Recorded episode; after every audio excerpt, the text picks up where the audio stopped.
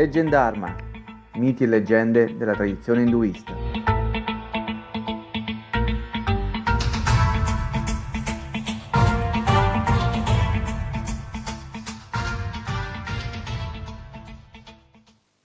Episodio 9 La bellezza che ci circonda.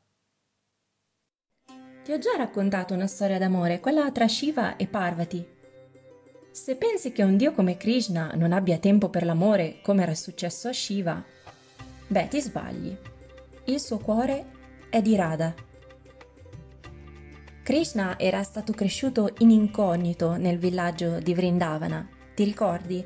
Era noto per essere un bambino dispettoso ma particolarmente adorabile e crescendo diventa un bellissimo ragazzo. Gli abitanti del villaggio di Vrindavana erano però solo vagamente consapevoli della sua natura divina, perché Krishna sapeva usare il potere dell'illusione, Maya, per nascondere la sua vera identità. Questa è una storia relativa a una delle volte in cui egli rivelò la sua vera natura. Tutte le gopi, ovvero le pastorelle, di Vrindavana e dintorni cercavano di conoscere Krishna e di conquistarlo. Pensavano che fosse l'uomo più bello che avessero mai visto. Aveva la pelle color blu, labbra rosa come il fiore di loto, capelli neri, un fisico scolpito e alcune piume di pavone tra i capelli che ravvivavano i suoi occhi neri. Quando suonava il flauto nessuno poteva fare a meno di andare in direzione della musica e quando le ragazze arrivavano da lui scoprivano che non erano le uniche ad essere state attirate lì. C'era un cervo fermo lì vicino, gli uccelli appollaiati sugli alberi ad ascoltare, le farfalle si posavano sui suoi capelli. È davvero stupendo quando suona, non riesco a staccare gli occhi da lui, voglio che sia mio, diceva una gopi. Ogni ragazza del villaggio nel profondo del cuore desiderava Krishna e sperava che lui avrebbe ricambiato il suo amore. Krishna lo sapeva e sapeva anche che l'amore che loro provavano per lui proveniva da qualcosa di molto più profondo.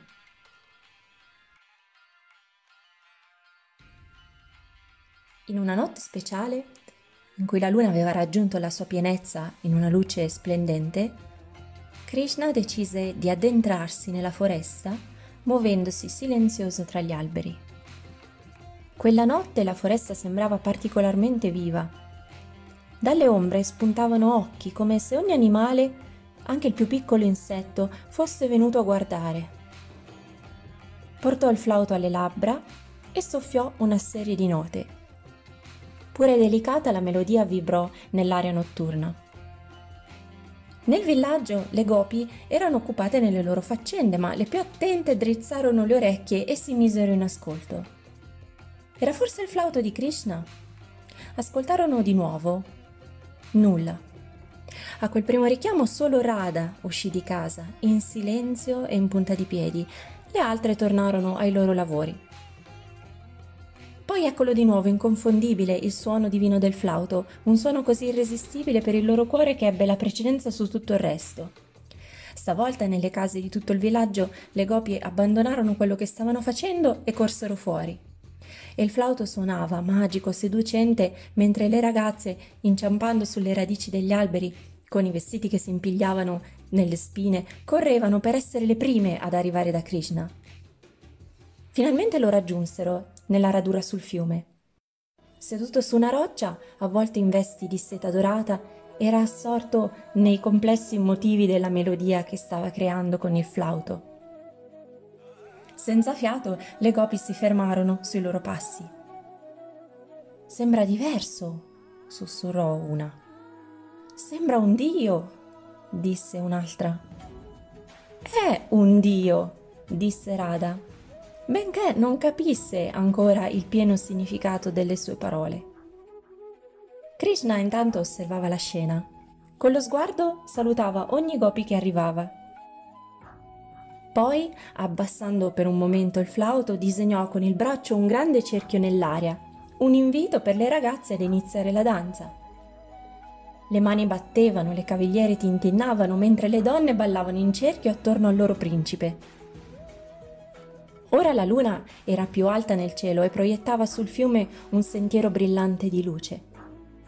Esultante Krishna si voltò a fissare tutte le costellazioni e i pianeti riuniti per guardare la danza. Molte ragazze si avvicinavano a lui sperando di conquistare il suo sguardo. Altre più timide non si facevano avanti, ma tutte lo desideravano e improvvisamente non ci fu più un unico Krishna, ma ci furono decine e decine di Krishna, uno per ognuna di loro.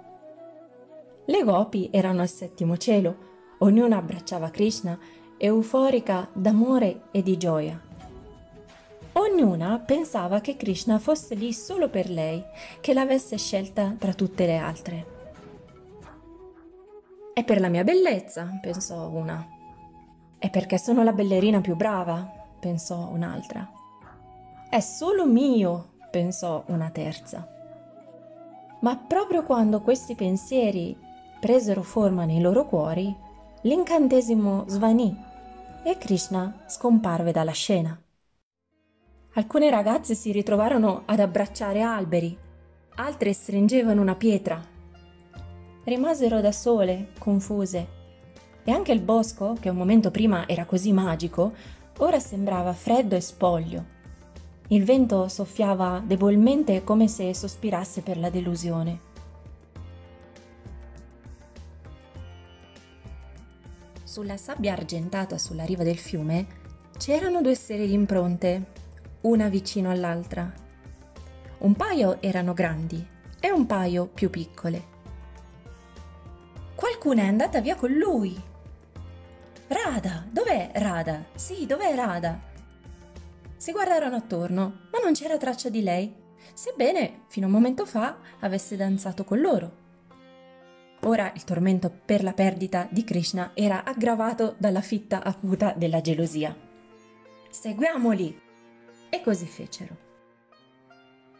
Era vero, Krishna aveva lasciato la radura insieme a Radha. Per un tratto l'aveva sollevata e portata in braccio. Lei era l'unica che durante la danza non aveva pensato ad altro che a ballare, senza lasciarsi prendere da pensieri di possesso o vanità. Mentre i due si riposavano sotto un albero, Radha fissava meravigliata Krishna. I suoi occhi erano come laghi infiniti, l'attiravano sempre più dentro di loro finché sembrò raggiungere la sorgente stessa dell'universo. E in quel momento capì. È davvero il Dio che inonda d'amore il mondo intero. Col passare del tempo, intanto, le gopi diventavano sempre più stanche e affrante. Krishna era scomparso. E nel cercarlo ovunque dopo tutte quelle ore, successe qualcosa. Iniziarono a vedere il mondo attorno con occhi nuovi.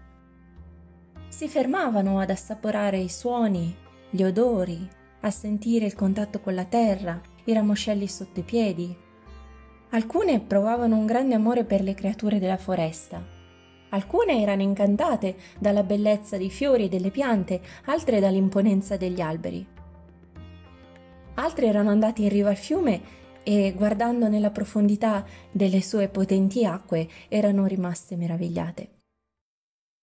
E gradualmente ciascuna di loro cominciò a capire. Se ogni albero e fiore e creatura era una forma del Dio, loro potevano trovarlo ovunque guardassero senza bisogno che lui fosse sempre davanti a loro in persona.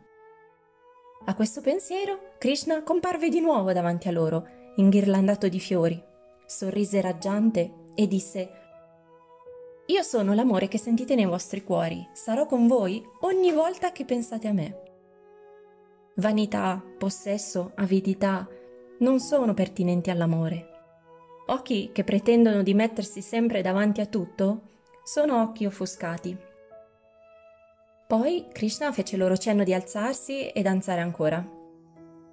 E da quel momento loro non si dimenticarono mai né di lui né della notte incantata in cui si era mostrato come l'amore che sentivano dentro per sé, per gli altri e per tutto il mondo che le circondava. Krishna e Radha continueranno a pensare l'uno all'altro in ogni momento della loro vita, anche quando Krishna dovrà seguire il suo destino di re, che lo porterà lontano dal villaggio e lontano da lei. Ogni volta che senti suonare un flauto o che vedi una danza, anche Radha e Krishna sono lì che si divertono. Non puoi dire Krishna senza dire Radha e non puoi dire Radha senza pensare a Krishna. Ecco quanto è forte il loro amore, qualsiasi immagine che vedi di Krishna non è completa senza Radha al suo fianco.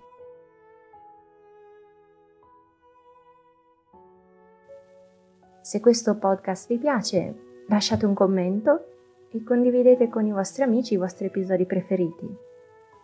Per non perdervi le prossime puntate, non dimenticate di iscrivervi al canale. Vi aspetto alla prossima divinità.